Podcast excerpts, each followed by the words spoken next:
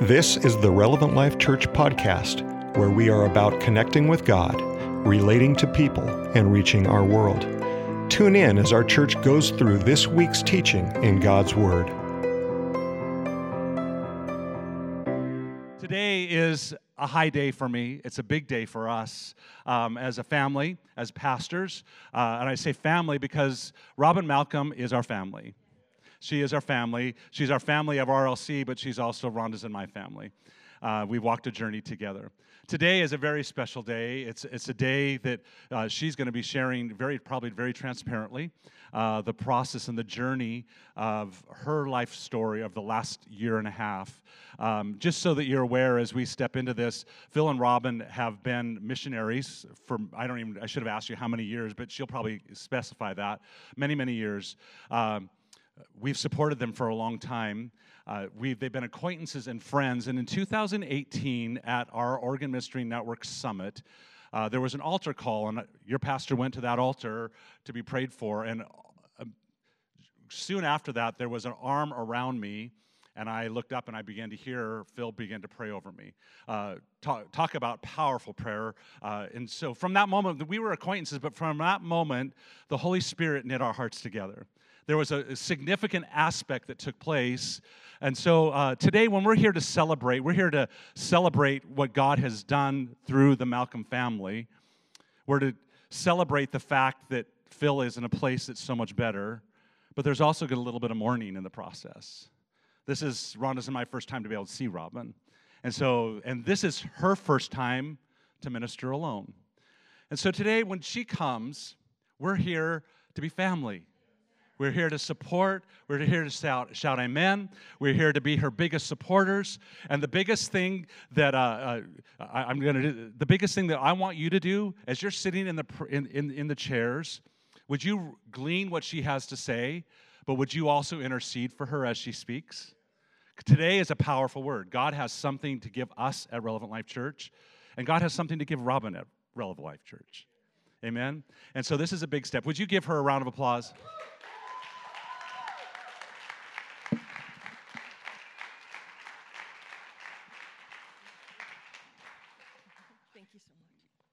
Thank you. I'm already crying. well, as Pastor Kevin has said so eloquently, I am Robin Malcolm. I am the straight man half of Malcolm's in Africa. And you need to know that right away because if you remember my husband, you remember that he was loud and big and dynamic. I have pictures of him standing on your stage wearing big, goofy glasses and with big glove hands. That is not me. Um, I suffer from a condition my daughter describes as hostile resting face. I'm not angry, this is just my face. okay, so we'll just have to get that right out of the way right now. Uh, let me start the timer, otherwise, I'm going to forget because keeping time was always my job, so now I have two jobs. Okay, I have been a missionary since 1998. Pastor Kevin, that makes 24 years this year. Um, and I work with and for and on behalf of the children of Africa. In the last couple terms, it has been specifically the children of West Africa, although our appointment extends to the entire continent. Um, and so I want to talk to you really briefly about what it is that we do. Um, Africa is made up of 54 different nations. There are half a billion children on the African continent. 50% of the population on average is under the age of 15. It varies a bit from country to country, but continent wide, 50%. Children represent, oh, excuse me, um, a large percentage of our churches either have no ministry to children at all, or they have a very young and immature ministry to children.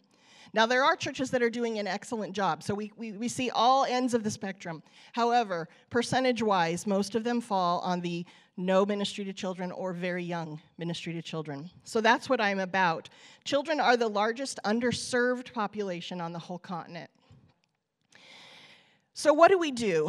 Well, we are part of the Oregon Ministry Network. You actually, your church is part of this network, and we are part of it as well. Oh, there's some pictures of us through the years. Sorry, I should have I should have told you to advance the slide. Those are our prayer cards through the years. So you can see Malcolm's in Africa going all the way back to 1998. We do have two children. They are both adults, 27 and 24, and we have a son-in-law. Um, Oregon Ministry Network. We are part of the Oregon Ministry Network, and the stated vision of the Oregon Ministry Network is that we are planting the church where Jesus Christ is not known. And that is our goal. As part of the Oregon Ministry Network, that is what we do. We are also part of AGWM Africa. AGWM stands for Assemblies of God World Missions.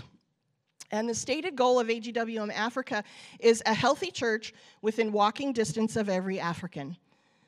Why walking distance? Because continent wide, most people do not have access to private transportation, and so they tend to go to the church that's closest to them. So we want one within walking distance of every African. When you put these two together, what does Malcolms in Africa do? Well, our vision, our specific goal, is that we want to work towards a healthy, child friendly church within walking distance of every African child. So everything we do is working towards that goal. So, how do we accomplish that? Well, first of all, we accomplish that through teacher training. Um, it may sound funny, but actually, as a children's missionary, I don't work directly with children very often. And when I do, it is to train teachers. And the reason for that is that um, local teachers, national people, can teach their own children far better than I ever can. They understand their local culture. They understand family relationships and family dynamics in their culture. They speak the children's language, which I may not even do. So, my goal is to teach the teachers so that they can teach their own children. And teaching teachers helps build child friendly churches. The next thing we do pastoral and leadership training. Um, a pastor leads their church. Where he goes, they follow. So, if we can influence the heart of the pastor, we can help build healthy churches that are focused and are ministering to children and understand why it's important. So, we do a lot with pastoral training. We do Bible school courses. We wrote a book that's part of a Bible school curriculum on children's ministry. And we work with national church level, so general superintendents and national children's ministries directors, to help them set goals and vision for their ministry in their country. Um, National Church Partnership, well, that would include National Church Partnership. And there you see a picture of me and Phil with some of the National Church members that day. The picture on the right, um, we brought food to a street kid care center. So that's what that picture is. That's the National um, Leadership Committee for Togo. And then just some cute kids, because we needed pictures of cute kids. Um, National Church Partnership helps also build child friendly churches and it helps with, um, put them within walking distance of every African child. The next project, the Sunday School Shelter Project, you probably have heard about. We promoted this heavily last term. I know your church gave heavily. I know Pastor Kevin, and when you came to Togo, um, we worked on this project a bit. Um, the beauty of this project is not just that it provides space, so it does provide a child friendly church in walking distance, but it also builds child friendly churches. Because what happens is when we put up one of these shelters, and they are very much within the, the reach, budget wise, of local churches. But when we come in and provide and help, immediately attendance usually doubles, sometimes triples. Why? Because kids in the neighborhood who are within walking distance will come, even if their parents aren't coming to church. And then in the next neighborhood over, that pastor will see what this church did. Oh, look, it's working. How great is that? I want to do that. And then they build one. So, eh, for example, in the country of Togo, we personally have only been involved in the construction of maybe 40 of these Sunday school shelters. We have given money for maybe another 200. And the countrywide in the last five years has put up maybe close to 800. So the project, the project is really fantastic. Finally, curating resources. Um, by that I mean that's a that's that's a um, not a very specific uh, way to explain it. But what by that what I mean is we either look for curriculum and resources that already exist that might help our teachers, or we write it. Now, the problem in Africa is that we need resources that are in the languages we need them in, and at the resource level we need them in, and we need them to be culturally appropriate. So, American curriculum, as lovely as it is to donate your old used curriculum, it really doesn't work very well in Africa because it's not culturally appropriate and it's not resource appropriate. The average village church cannot find popsicle sticks and glitter to teach their kids. So we are creating resources in which uh, local churches can use what they have available in their homes or on the way to church. Um, and this helps build child friendly churches. So, when we can provide teachers resources, then the teachers teach in a child friendly way instead of just lecturing. The kids want to come to church, they're excited, they learn, they grow. It all helps accomplish the mission of God. So, we do all of these things so that children can go to church, they can hear the good news, and they can worship their Creator with this kind of joy. Can start the next slide for me? Oh, there's our vision again. Sorry, I'm new at this. This should be a video clip. Is it not going to play for us? No? Nope. Okay, that's all right. You see the picture. We have a video clip there of our kids, and it's noisy. There were probably 400 kids in that classroom that morning. We're going to try one more time. No? Okay.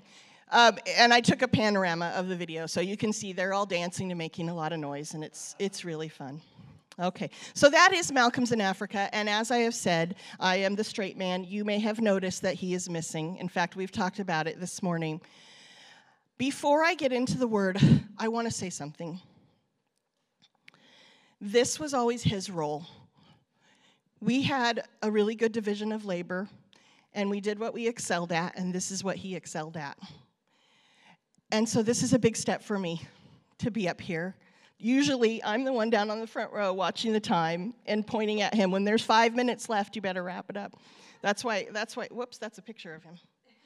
That's why I have my timer out up here, which actually has now shut off. So um, apparently, I've already gone over time. um, you are probably used to the person on the platform talking to you from a place of strength and experience. Um, encouraging you, reassuring you. And I want to tell you this morning that I am not in that place. My life has been shipwrecked right now, and I'm riding the waves. And I want you to know that this message this morning is as much for me as it is for you. Because I want to be here with my family. And like Pastor Kevin said, I cannot imagine a better church for me to have launched out this way. You guys are a safe place. And so I want, I want you to know that when I'm up here, I'm not preaching at you, I'm talking to all of us. And that's where my heart is going to come from today. Um, in January of 2021, we came back from Togo because Phil's mom's health was failing.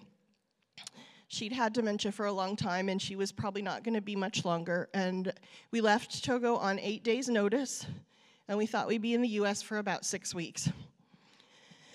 And we had a conference. Um, we stayed with her. She rallied actually a little bit and hung on a few more months. But we stayed with her for several weeks. And then we had a conference in Dallas, a leadership training conference we had to be at. And then we were going to go back to Togo. And the last day of the conference, literally 24 hours before we were supposed to get on a plane to go back to Togo, Phil looked at me and said, I think I need to go to urgent care. I think I might have pneumonia. Well, he's had pneumonia several times, so okay, he knows. He didn't want to get on a plane sick. Okay, that was good. So he went to urgent care, and I went back to the hotel to start packing us up.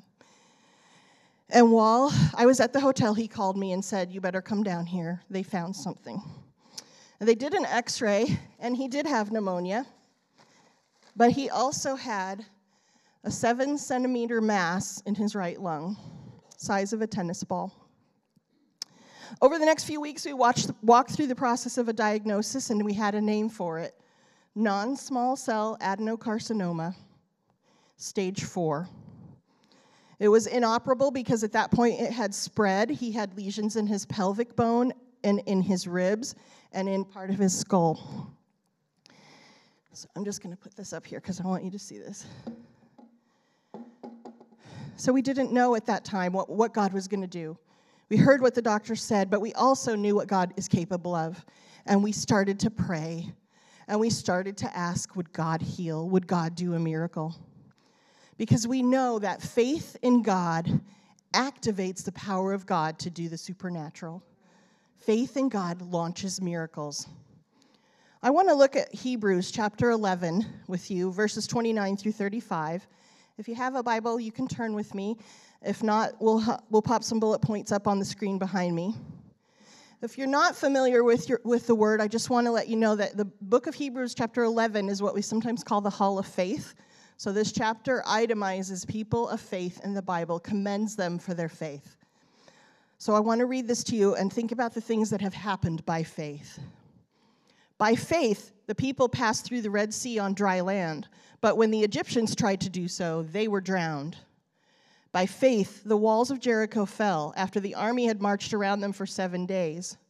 By faith, the prostitute Rahab, because she welcomed the spies, was not killed with those who were disobedient. And what more shall I say? I do not have time to tell about Gideon, Barak, Samson, and Jephthah, about David and Samuel and the prophets, who through faith conquered kingdoms, administered justice, and gained what, is, what was promised, who shut the mouths of lions, quenched the fury of the flames, escaped the edge of the sword, whose weakness was turned to strength, and who became powerful in battle and routed foreign armies. Women received back their dead, raised to life again because of faith. Backing up, Hebrews chapter 11, verses 11 and 12. And by faith, even Sarah, who was past childbearing age, was enabled to bear children because she considered him faithful who had made the promise. And so, from one man, and he as good as dead, came descendants as numerous as the stars in the sky and countless as sand on the seashore. I love this passage. How polite is the writer here? Sarah, who was past childbearing age, but Abraham, who was as good as dead. Don't tell me God doesn't have a sense of humor. But my favorite part of that passage is she considered him faithful who had made the promise. We considered God faithful. He had made us a promise. And so we prayed because faith mobilizes God's power to bring about a supernatural work. Faith launches miracles. And in faith, we started to pray. He first started with radiation on his ribs to help with uh, the pain that that was causing, and then he went into chemo and immune therapy. The first oncologist we were with never really gave us much of a prognosis. In fact, he never really gave us much information at all. And when I asked what is the best case outcome of this treatment, with his hand on the door as he was walking out, he said, Well, we're just going to hope that it, the cancer goes away. Okay, we didn't know we said, okay, he's hopeful, we're hopeful, God's going to do a miracle. We're just going to hope that the best case scenario, the cancer will just go away. No one said this is stage four cancer, it doesn't go away without a miracle. However, we did know that while God, cho- some, God can do miracles, we also know that sometimes He chooses to do them through medicine. So, whether God chose to heal Phil through medicine or through a miracle, we were going to consider Him faithful who had made the promise. The next scans showed that our tennis ball here had shrunk a little bit. So we went from a tennis ball down to a little golf ball size tumor. So that was really hopeful. Um, however, he, he had more radiation. At that point, it was time to radiate the primary tumor. Um, he continued on the chemo and, the immune therapy, but the rib problem started getting bad. So he started breaking ribs. Rib five and six both broke just from turning over in bed, one of them. And if you've ever had a broken rib, you know how painful that is. Um, but we had more prayers. People were praying for us. It wasn't just us, everyone started praying. Missionary colleagues started praying. African national pastors started praying. And let me tell you, God listens to African pastors when they pray. Um, churches here, you guys started praying all across the, the Oregon network, all across the US. People were praying because faith mobilizes God's power to bring about a supernatural work. In fact, there's a few more examples in uh, the Gospels of healings that are linked to faith. The woman with the issue of blood in Matthew chapter 9 was healed, and Jesus said to her, Take heart, daughter, your faith has made you well. The centurion's servant was healed in Matthew chapter 8, verses 5 through 13. Notice the man was healed because of someone else's faith. Jesus said to the centurion, Let it be done for you as you have believed. The man that was lowered through the roof, the paralyzed man, was healed because of someone else's faith. In that passage in Luke chapter 5, it says, When he saw their faith, oh, I have glasses. I guess that would help me. when he saw their faith. We had friends believing for us. It, we had faith all across the world that God was going to do a miracle. People were coming up to us and saying, I believe God will heal him miraculously People said that to us. I believe I have a word from the Lord. God will heal him miraculously. And we believed it. Last August, we went to General Council in Orlando, Florida, specifically because they had a healing service. By last August, Phil's health had, I won't say deteriorated, but he was tired all the time. I have to choose now between reading and seeing you. Um, he was tired all the time, and we knew that travel would be difficult. He had a hard time just going to the grocery store with me, but he was determined to be at that service. So we went to Orlando. While we were there, he got pneumonia. So he spent most of that trip in the hotel room, but he got up and we went to the healing service. And it was a powerful service. And it was good for our faith. And it was encouraging to be there, to worship, to pray, and to be prayed for. Um, but still, we didn't really have much of an answer. Um, the tumor started growing again, which meant that the therapy wasn't working. So we went from the golf ball back to the tennis ball. And we went to a specialist at Barnes Jewish Hospital in St. Louis, a lung cancer specialist. And this specialist was a little more forthcoming with us. Um, he told us, I want to make sure that you understand that this cancer is incurable. That's the word he used, incurable. So everything we're doing is just buying time.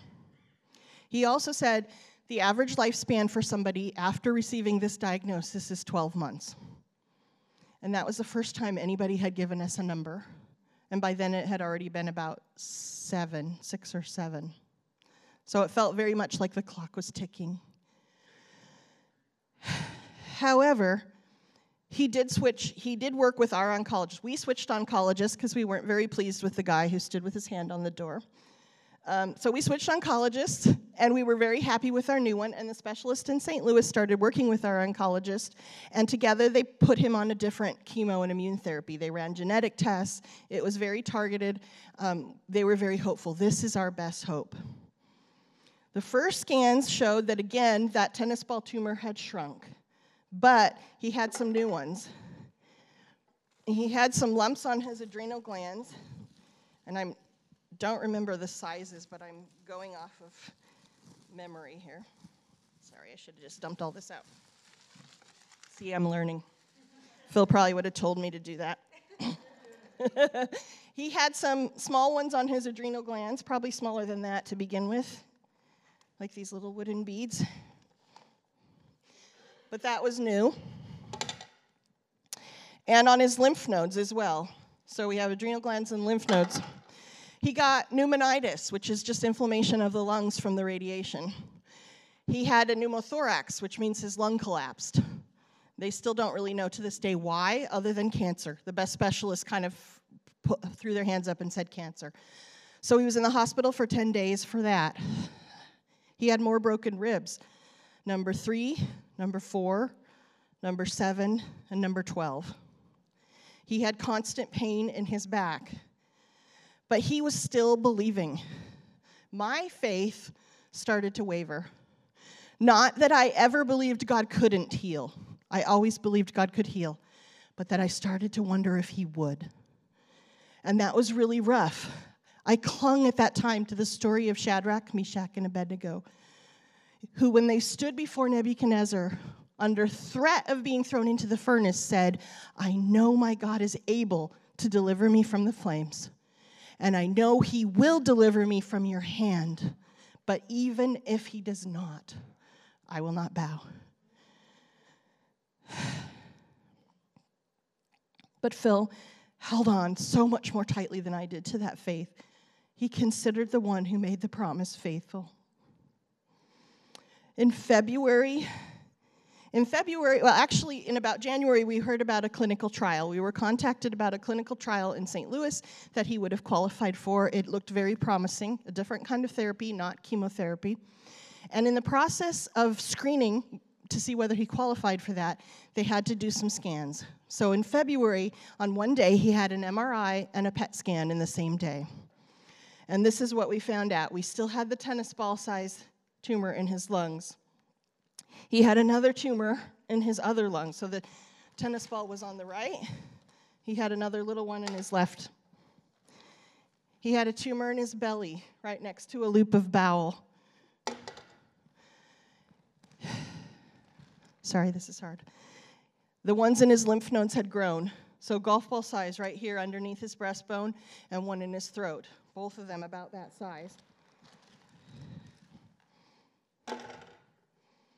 His adrenal glands, which sit on your back just above your kidneys, which should be fairly small, maybe walnut size, were huge. They told us later they were bigger than his kidneys. So he had those tumors. He had fractures in various stages of healing on his ribs number three, number four, number five, number six, number seven, and number 12 were all broken and in various stages of healing. He had lesions on his spine.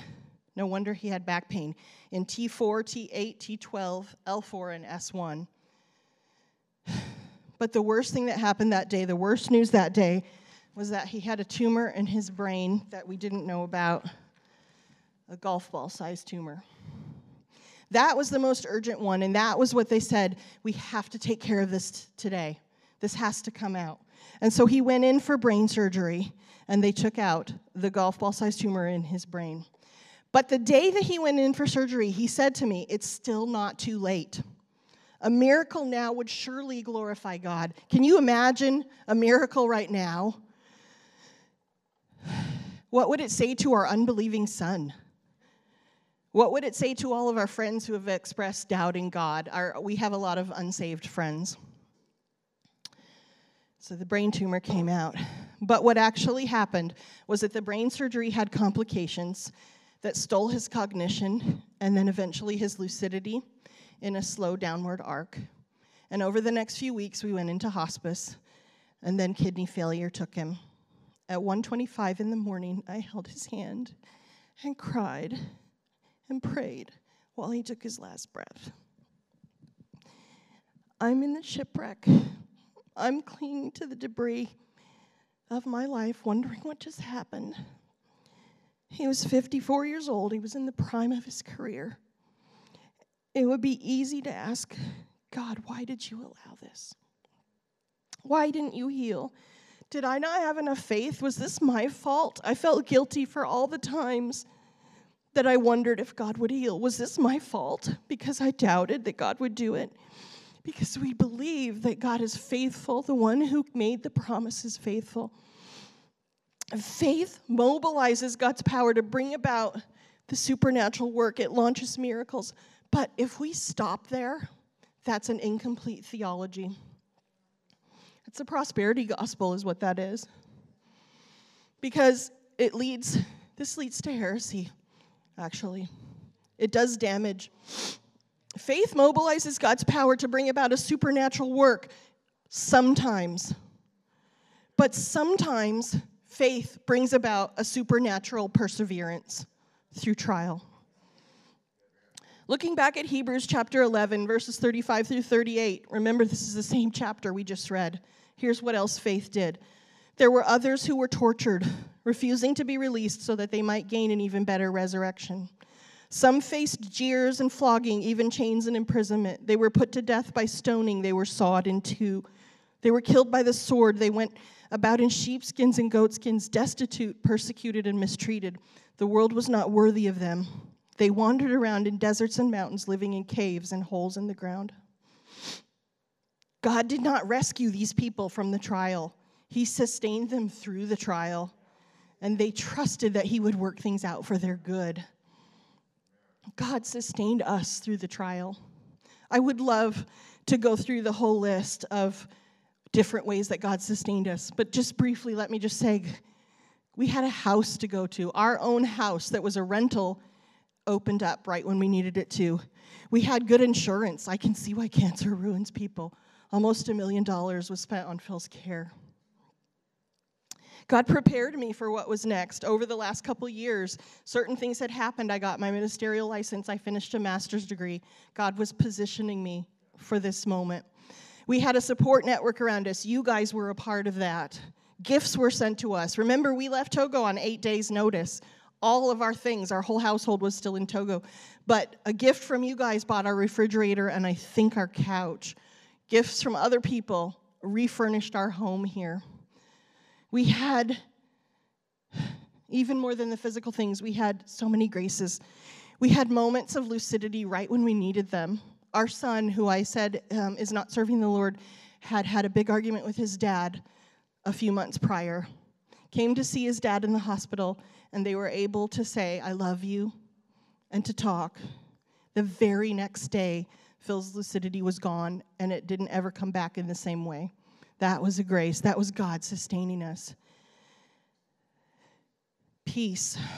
I was never angry at God. I had an amazing peace through the whole thing. Even though I wondered if He would, I never doubted that He was good.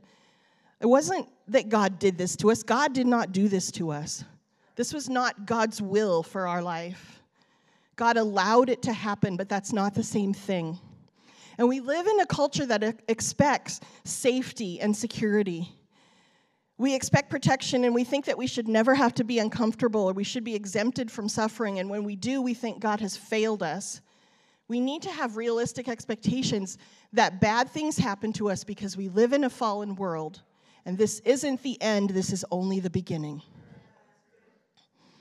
I was never promised rescue. In fact, I was promised the opposite. Jesus said, In this world you will have trials. What I was promised was his presence in suffering. Again and again, I will be with you in the wilderness. I will be with you in the fight for the promised land. I will be with you in the fiery furnace and in the storm. And in the valley of the shadow of death, his nearness is what sustains us. And the beautiful thing about this is that suffering and perseverance produce hope. Romans chapter 5, verses 3 to 5 says this Not only so, but we glory in our sufferings because we know that suffering produces perseverance, perseverance, character, and character, hope. And hope does not put us to shame because God's love has been poured out in our hearts. Perseverance produces hope. Hope does not fail us. Does this mean that I have to like it? Well, Paul says we glory in our sufferings. I'm not quite as holy as Paul. I'm not quite there yet. I can see the silver lining, but I also can see that grief and hope can exist in the same space. And we need to be better about acknowledging that. I want I want to emphasize this when you go out and talk to somebody that you know that's going through a trial, be very careful about how you speak to them because we need our grief acknowledged. I need to not feel like I'm doing something wrong by grieving my husband. And yet, I still have hope. You can have both at the same time. Phil was healed. The one who made the promise was faithful. He is in heaven.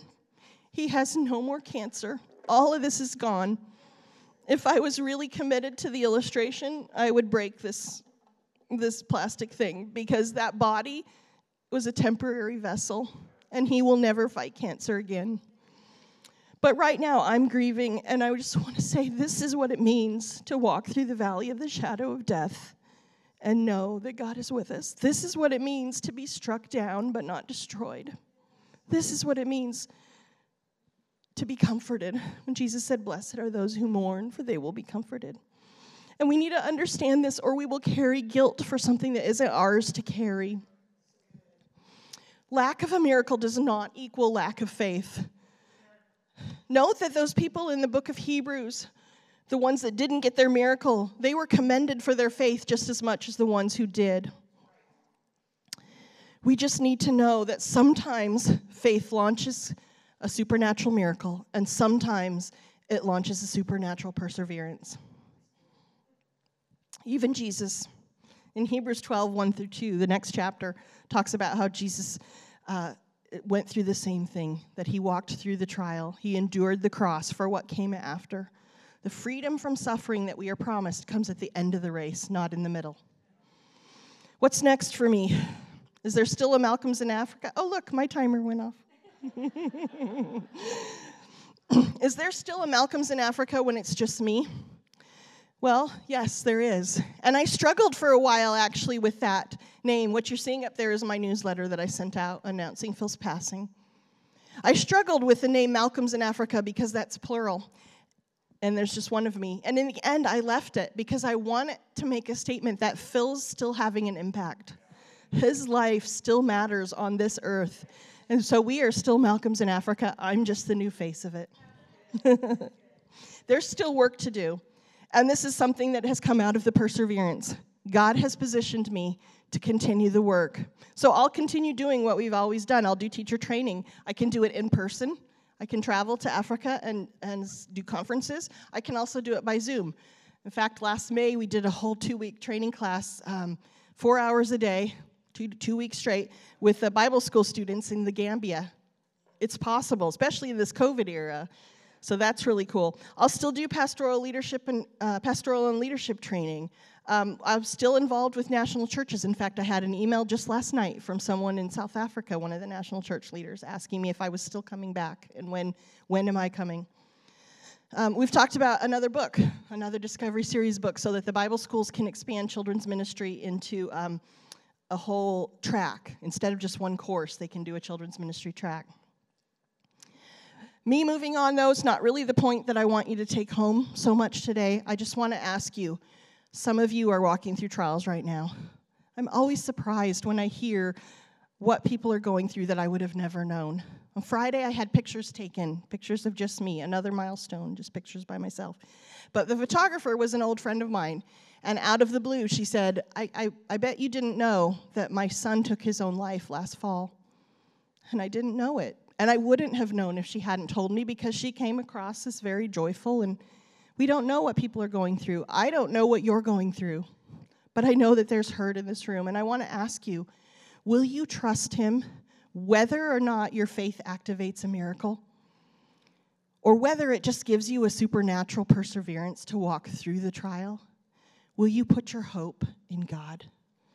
Thank you. Thank you for allowing me to come and share. I'm going to turn the mic back over to Pastor Kevin at this point.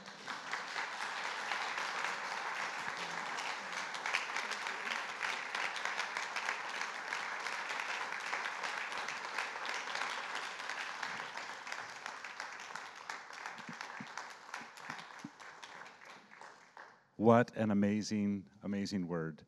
I love the fact that she was able to reveal the sovereignty of God. And I think that's something that all of us need to be able to embrace the sovereignty of God, that God is, is able, and sometimes God chooses, and sometimes He doesn't. And that's him, His to choose. And uh, she did an, Robin, you did an amazing job in explaining today. You know, uh, Robin, or Phil had a gift, but Robin, you have a gift. You have an anointing to be able to stand up here and do what you're doing. God, I love the fact that you pointed to how God's prepared you. I was part, I was, remember when I was in Togo, you were in the middle of your master's. Uh, part of your credentialing, that whole process that was there. And so, Robin, I'm proud of you. Proud of you. Can I tell you, God's proud of you? God's proud of you. And I know Phil was very proud of you. Today, we are part of a future that seems a little bit uncertain certain, uncertain in the earthly life, but very certain in God's purposes. Uh, I love missions. I love that God uses the broken. I love that God uses circumstances to be able to testify of his goodness. And uh, today, when we talk about missions, it's, it's the divine mandate of God. The divine mandate. You know, when Jesus said, Go into all the world and preach the gospel, he was leaving us with a challenge that seemed impossible in ourselves, but very possible in Him.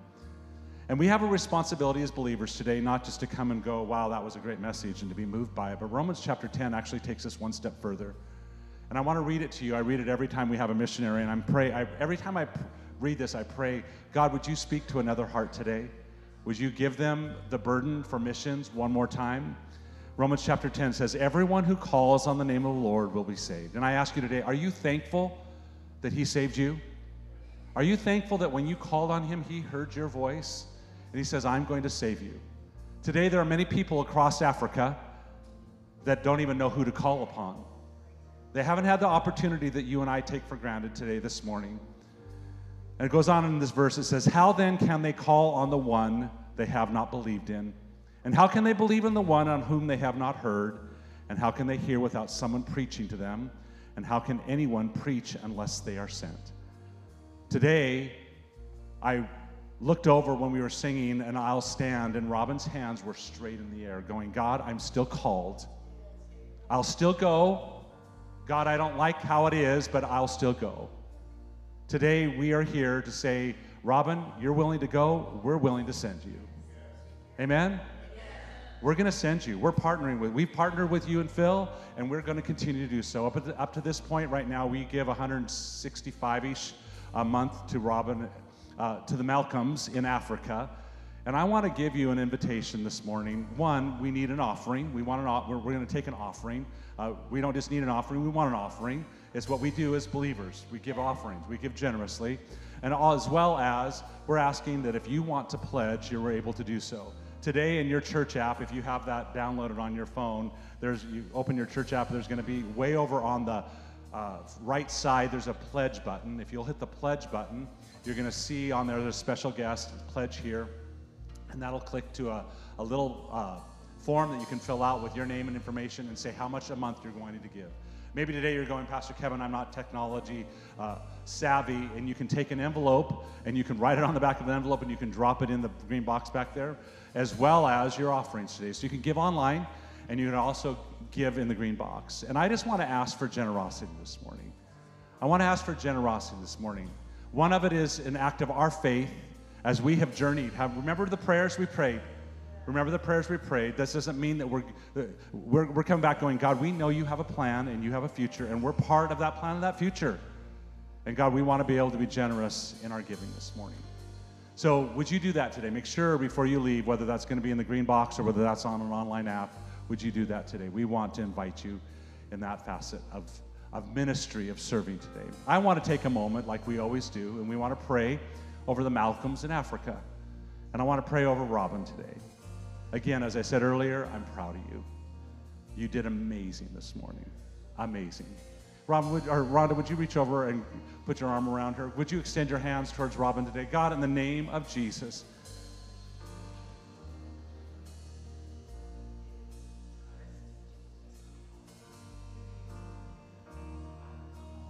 God, I thank you today that you are a God of mercy and you're a God of grace. God, I thank you, the confession of Robin's mouth this morning, that God, you are a good God. And God, we thank you today that you care so deeply about every circumstance and every situation. God, that you are moved with our sorrows and our griefs. You are moved with our joys. You are moved, God, with our submission and our surrender to you. And God, today, as we recognize, as we see the verbal words and hear those verbal words that Robin has stated, God, of her submission and surrender to you, God, we pray for grace and mercy to walk out those steps. God, the grace and the mercy to walk through the grief that she's walking, the loss. God, we pray over her family. God, I pray over Grace and Jake. God, in the name of Jesus, would you show up in their lives? God, they're Malcolms in Africa. They're part of Malcolms in Africa. God, you have, they were part of the beginning. So, God, we call them in in the name of Jesus. Would you bring healing, restoration? God, would you restore what the enemy is trying to steal in the name of Jesus? God, we declare them, God, uh, God, we declare Jake especially, God, God is, is, is set apart for you in the name of Jesus. And God, today we pray for your mercies. God, we pray for your provision. We pray for open doors that no man can shut. God, I pray for opportunities, God, that as Robin shares this story, just as she did with us, that there would be a recognition in hearts and lives. And God, we thank you for her. We thank you for her obedience and her faithfulness to continue pressing on. And God, Robin referred to a segment of people that need hope. And God, there are people, whether they're online this morning or whether they're in this room, they need hope. If that's you, as the heads, heads are bowed, would you just lift your hand to heaven? God, today we come and we ask, would you bring hope? God, you are hope. God, you are hope. God, would you bring peace in circumstances that seem insurmountable? God, would you give us the same grace that you're giving Robin to walk this out? Would you help us walk out our situations and circumstances? God, would you be near to each one? God, I love the fact that you are, uh, that, that we're all favorites of God. And God, you walk with all of us. So, God, today, would you just encourage and stretch and strengthen in the name of Jesus? And God, as we have heard such a deeply theological message this morning, God, we see the faith for miracles, but we also see the faith of perseverance. God, help us to cling to both of them this morning. God, help us not to let go of either of them.